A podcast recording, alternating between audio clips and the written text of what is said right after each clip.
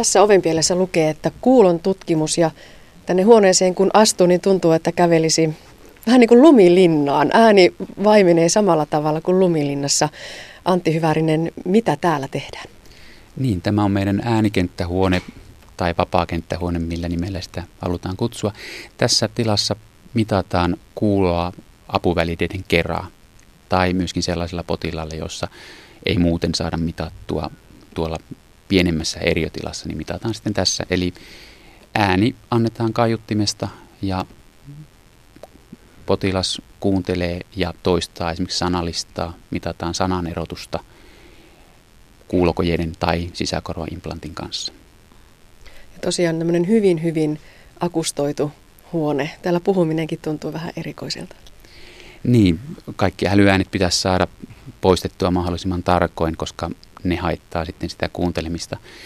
Toki ei tämäkään tila vielä täydellisiä laboratoriostandardeja täytä, mutta parempi tämä on kuin tai normaali kaikuinen huone. Olemme siis Kysillä kuulo- ja tasapainokeskuksessa. Äh, mitä kaikkea täällä tehdään? Äh, meille kuuluu kuulon kuntoutus hyvin laajassa mittakaavassa vauvasta vaariin. Eli me teemme täällä pienimmät ihmiset, jotka tulee, niin on kuulon, kuulon seulontaa. Eli meillähän on kaksivaiheinen kuulonseulonta syntyvälle lapselle. Eli jos ensimmäisessä vaiheessa kuulovasteita ei ole saatu synnytysvuoro-osastolla, niin nämä lapset tulevat tässä viikon, kahden viikon ikäisenä tänne, jolloin heitä seulotaan tämmöisellä kuulomittauslaitteistolla ja tutkitaan kuulo, katsotaan, että se ei vaadi mitään toimenpiteitä. Pyrimme löytämään varhain semmoiset kuulovika-epäilyt, jotka vaativat kuntoutusta. Ja siitä eteenpäin me tutkimme kaikki kuulovika-epäilyt, lapset, aikuiset ja ikäihmiset. Me teemme diagnostiikkaa siitä, että mikä kuulovika mahdollisesti on, minkä tyyppinen se on, ja sitten mietimme hoitovaihtoehtoja, myöskin operatiivista hoitoa sellaisissa, missä kuuloa pystytään leikkauksella kuntouttamaan, eli tämmöiset välikorvaviat, tai sitten sisäkorvaimplantti, istutehoito, mikä on sitten vaikeassa kuuloviassa, eli tämmöinen leikkauksella asennettava sähköinen kuulokoje. Ja siinä välissä meillä on tämmöinen aivan perinteinen akustinen kuulokoje, jota me käytämme sitten vahvistamaan ääntä. Ja tämä on se meidän pää, päätuote, eli suurin potilasryhmä tulee tästä normaaliperinteistä kuulokojekuntoutuksesta. Kun puhutaan niistä kuulovioista, niin näin maallikko heti ajattelee, että no sehän on sitä, että ei oikein kuule hyvin. Mutta mitä kaikkea repertuariin kuuluu? Niin yleensä se on sitä, että ei kuule hyvin tai sitten kuulotilanteessa on se, että kuuloviassa kuulo on erilainen eri kohdissa. On, osa vioista on semmoisia, että matalat äänet ei kuulu hyvin. Ne on tyypillisesti tämmöisiä välikorvavikoja. Ja sitten ikääntymiseen liittyvä ilmiö on se, että tyypillisesti korkeammat äänet rupeavat häviämään. Se heinäsirkka ei siritä ja linnut ei enää laula. Ja sitten alkaa tulla hankaluuksia saada selvää ihmisten puheesta, joka johtuu siitä, että konsonanttierottelu heikkenee, ei tiedä onko se kuka vai kukka ja kukka vai sukka. Eli, eli se kuulovian muoto, kuulokäyrän muoto tavallaan riippuu vähän sitä tautityypistä, mikä siellä sitä vikaa on aiheuttanut. No onko sen kuulon kanssa yhtä lailla niin kuin monessa muussakin asiassa, että tärkeyden huomaa vasta kun sen menettää? Eli kuulo on vähän semmoinen itsestäänselvä asia, mutta itse kukin meistä vaikka flunssan aikana, kun korvat on tukossa, niin silloin huomaa, että miten karmeaa se voi olla. Niin, ihminen tottuu kaikkeen ja pikkuhiljaa etenevään kuulovikaan tottuu paljon. Jos se sama asia tapahtuu yhdessä yössä, niin ihmiset kyllä tulevat nopeammin vastaanotolle. Että se huomataan, kun meillä on tämmöisiä äkillisiä kuulomenetyksiä, jossa toinen puoli romahtaa ja silloin ihmiset niin kuin käsittävät, miten paljon aisti, minkälainen aistikuulo on, että me aistimme ympäristöämme hirvittävän paljon molemmilta puolilta – ja nimenomaan esimerkiksi tilan aistiminen, joka tässä tilanteessa tulee selvästi havaittavaksi, eli me aistimme ympäristöämme myöskin kuulon kautta. Tämä huone tuntuu vähän ahdistavalta, koska tässä ei tule kaikuja ja me ajattelemme sen tilan vähän sen kaijun kautta. Eli se kuulo antaa meille myöskin käsitystä, missä ympäristössä me olemme. No miten sitä kuuloa sitten lähdetään hoitamaan tai huoltamaan? No ensimmäinen asia on tietysti selvittää se, että mikä on se kuulon taso. Eli silloin se vaatii käytännössä kuulon mittaamisen. Ja ennen kuulon mittaamista pitää selvittää, että ne korvat on kunnossa. Eli silloin pitää tavallaan tarkistaa myöskin se, se että korva sallii sen äänen menemisen. Eli, eli korvat pitää tarkistaa, se on käytännössä tarkoittaa lääkärin tarkastusta, jossa varmistetaan, että korva on puhdas, välikorvassa ei ole mitään tavaraa. Ja sen jälkeen kuulo mitataan, eli tehdään audiometrinen tutkimus.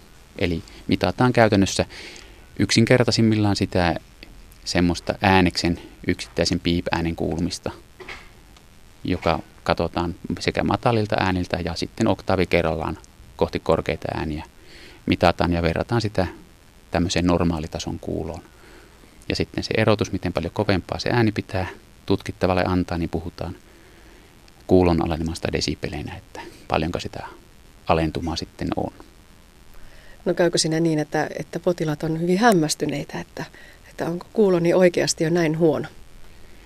No se tietysti varmasti on tuolla ensin perusterveydenhuollossa tehtävänä tutkimuksena, joten tänne meille tullessa se lähete ainakin olisi pitänyt keskustella jo, että, että mitä se tarkoittaa se kuulon alentuma ja se kuulon heikkous, mutta se on vähän semmoinen asia tuo kuulon esittäminen graafisesti on vähän tietysti haastavaa, eli, eli kun se esitetään se audiogramma löydys paperille, niin se on vähän eri asia. Eli, eli kuulo voi näyttää kuulokäyrässä pahalta, mutta arkissa se näyttää paremmalta, kun taas sitten jotkut muut tekijät voi lisätä kuulovia ja kuulon, kuulon aleneman merkitystä huomattavan paljon, jolloin se pienehkökin vika niin kertaantuu arjessa niin kuin huomattavan paljon suuremmaksi.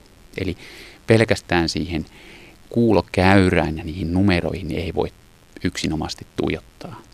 Tämä ei ole niin kuin sellainen laboratoriotutkimus, jossa sanotaan, että viitearvo on tämä ja sen yli tai alle niin on jotakin muuta. Eli kahden potilaan samanlainen löydös ei tarkoita samanlaisia oireita tai samanlaista hoitoa? Aika usein toki, jos ne on hyvin lähellä toisiansa, ne voi tarkoittaa, mutta tässä tilanteessa myöskin potilaan elämäntilanne vaikuttaa huomattavan paljon. Meillä on aivan eri asia puhua lapsesta, joka opettelee käyttämään kieltä, opettelemaan, opettelee puhetta, käyttää sitä opiskelussa, kuin semmoinen, joka osaa jo kielen. Jos, jos tietää, mitä toinen aikoo sanoa, niin ymmärtää sitä paljon pienemmästä kuin jos toinen puhuu täysin vierasta, vierasta asiaa. Joten elämäntilanne vaikuttaa, elämän olosuhteet on eri asia olla jatkuvassa palaverityöskentelyssä huonon kuulon kanssa, pinnistellä, ponnistella, kuin lepposasti kotosalla, eh, no millään tavalla eläkeläisen arkea niin kuin aliarvioimatta, mutta kuulon haasteet ovat erilaiset. No mitä sitten on tehtävissä, jos kuulo huononee, todetaan kuulon alenema, mitä sitten? Käytännössä suurimmalle osalle potilaista ensimmäiset asiat on, se on lähteä sovittamaan kuulolaitetta. Ja nykyisellään käytännössä, ainakin meidän talossa ja kyllä varmasti valtakunnallisesti suurin osa keskuksista on siirtynyt siihen, että käytetään molempissa korvissa kuulokojetta. Ihminen on kaksi korvainen olento ja silloin pyritään, että saadaan molemmille puolille käyttökelpoinen kuulo.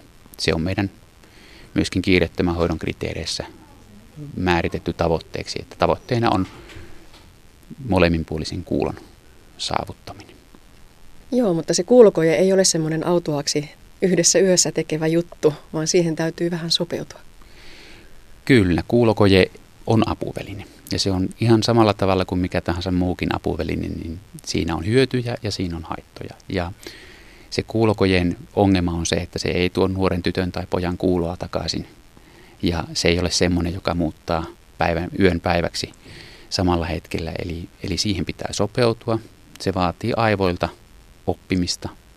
Ja se oppiminen on tosiaan se vähintään kuukausi ajallisesti ennen kuin ruvetaan saamaan varmuus siitä, että miten se äänimaailma on muuttunut. Ja sitten lisäksi se kuulokoje vaikeuttaa myöskin, sitä pitää pitää, se pitää laittaa korvaan, sitä pitää huoltaa ja sitten valitettavasti se vahvistaa kaikesta huolimatta myös semmoisia ei-toivottuja ääniä ja tietyissä tilanteissa sen kanssa on hankaluuksia. Toki pärjää paremmin kuin ilman kojetta, mutta niin kuin sanottu, niin normaali kuulua se kojekaan ei tuo takaisin, mutta se on hyvä apuväline.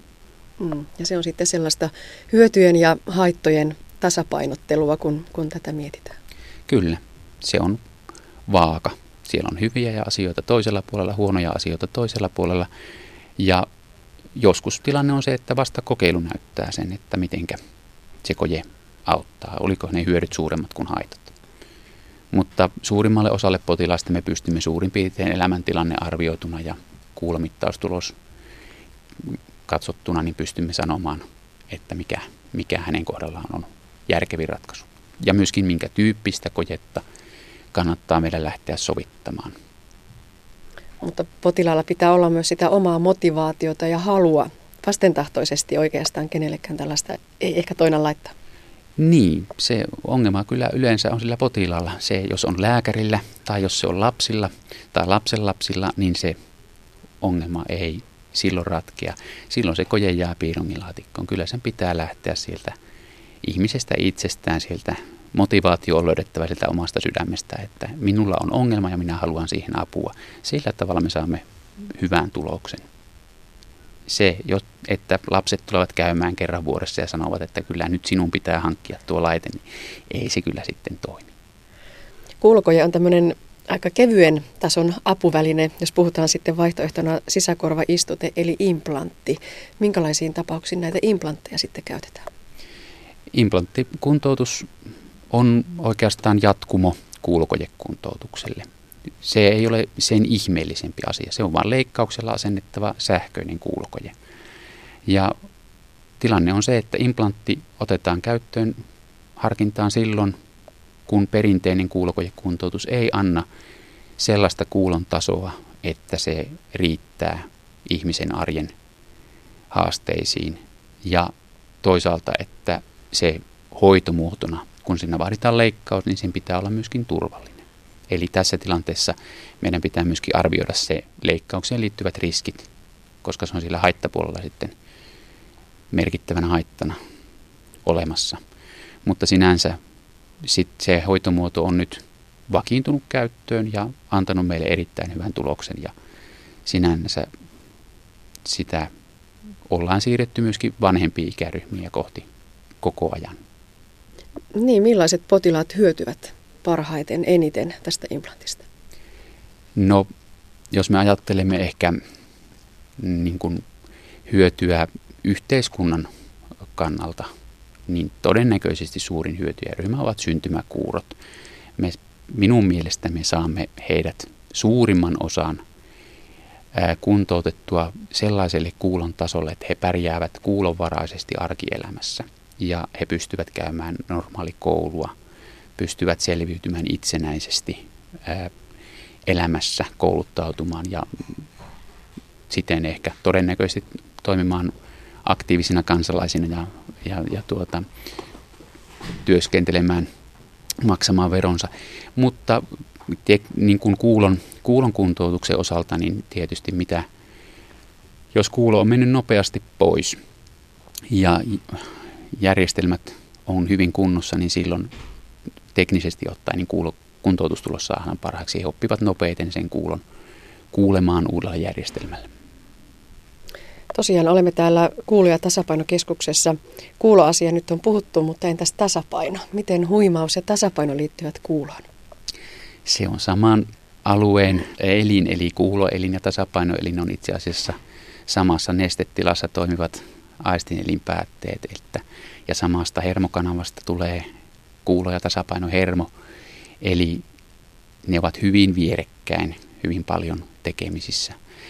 Toki pitää muistaa, että tasapaino rakentuu monesta eri tekijästä, eli tasapaino rakentuu sekä kuulo- ja tasapainoelimen reseptoreista, se rakentuu myöskin meidän niveltä ja lihasten tuntoaistista – voimasta ja sitten pitkistä radoista, jotka kertovat, vievät sitä viestiä eteenpäin, pikkuaivoista, jotka toimivat siellä koordinaattorina. Eli tasapaino on huomattavan monimutkainen prosessi. Sen tasapainon ylläpitäminen ja sinällänsä tasapainon tutkiminen ja muu niin on paljon haastavampaa kuin kuulon tutkiminen. Palataan vielä sinne kuuloon ihan lopuksi. Mulla oli tämmöinen ennakkokäsitys, että kuulo on ihmisen kertakäyttöisin aisti. Mutta tässä kun on kuunnellut ja, ja saanut tietoa näistä apuvälineistä, niin ehkä näin ei oikeasti ole. Valitettavasti apuvälineet on apuvälineet, että jos ajatellaan sitä, että ei tarvitse kuuloansa miettiä, että kyllä se joku sitten korjaa ja joku jonkun apuvälineen laittaa, niin se on semmoinen asia, että siihen en suosittele, että kyllä kuulo on edelleen kertakäyttöinen aisti. Oma kuulo ilman apuvälineitä on totta kai paras, paras mahdollinen asia. Ja sen takia eh, kuulon suojauksesta ja kuulosta kannattaa pitää hyvää huolta. Mutta jos siihen tulee ongelmia joko itsestä riippuen tai itsestä riippumattomista syistä, niin kyllä me apua pystymme antamaan.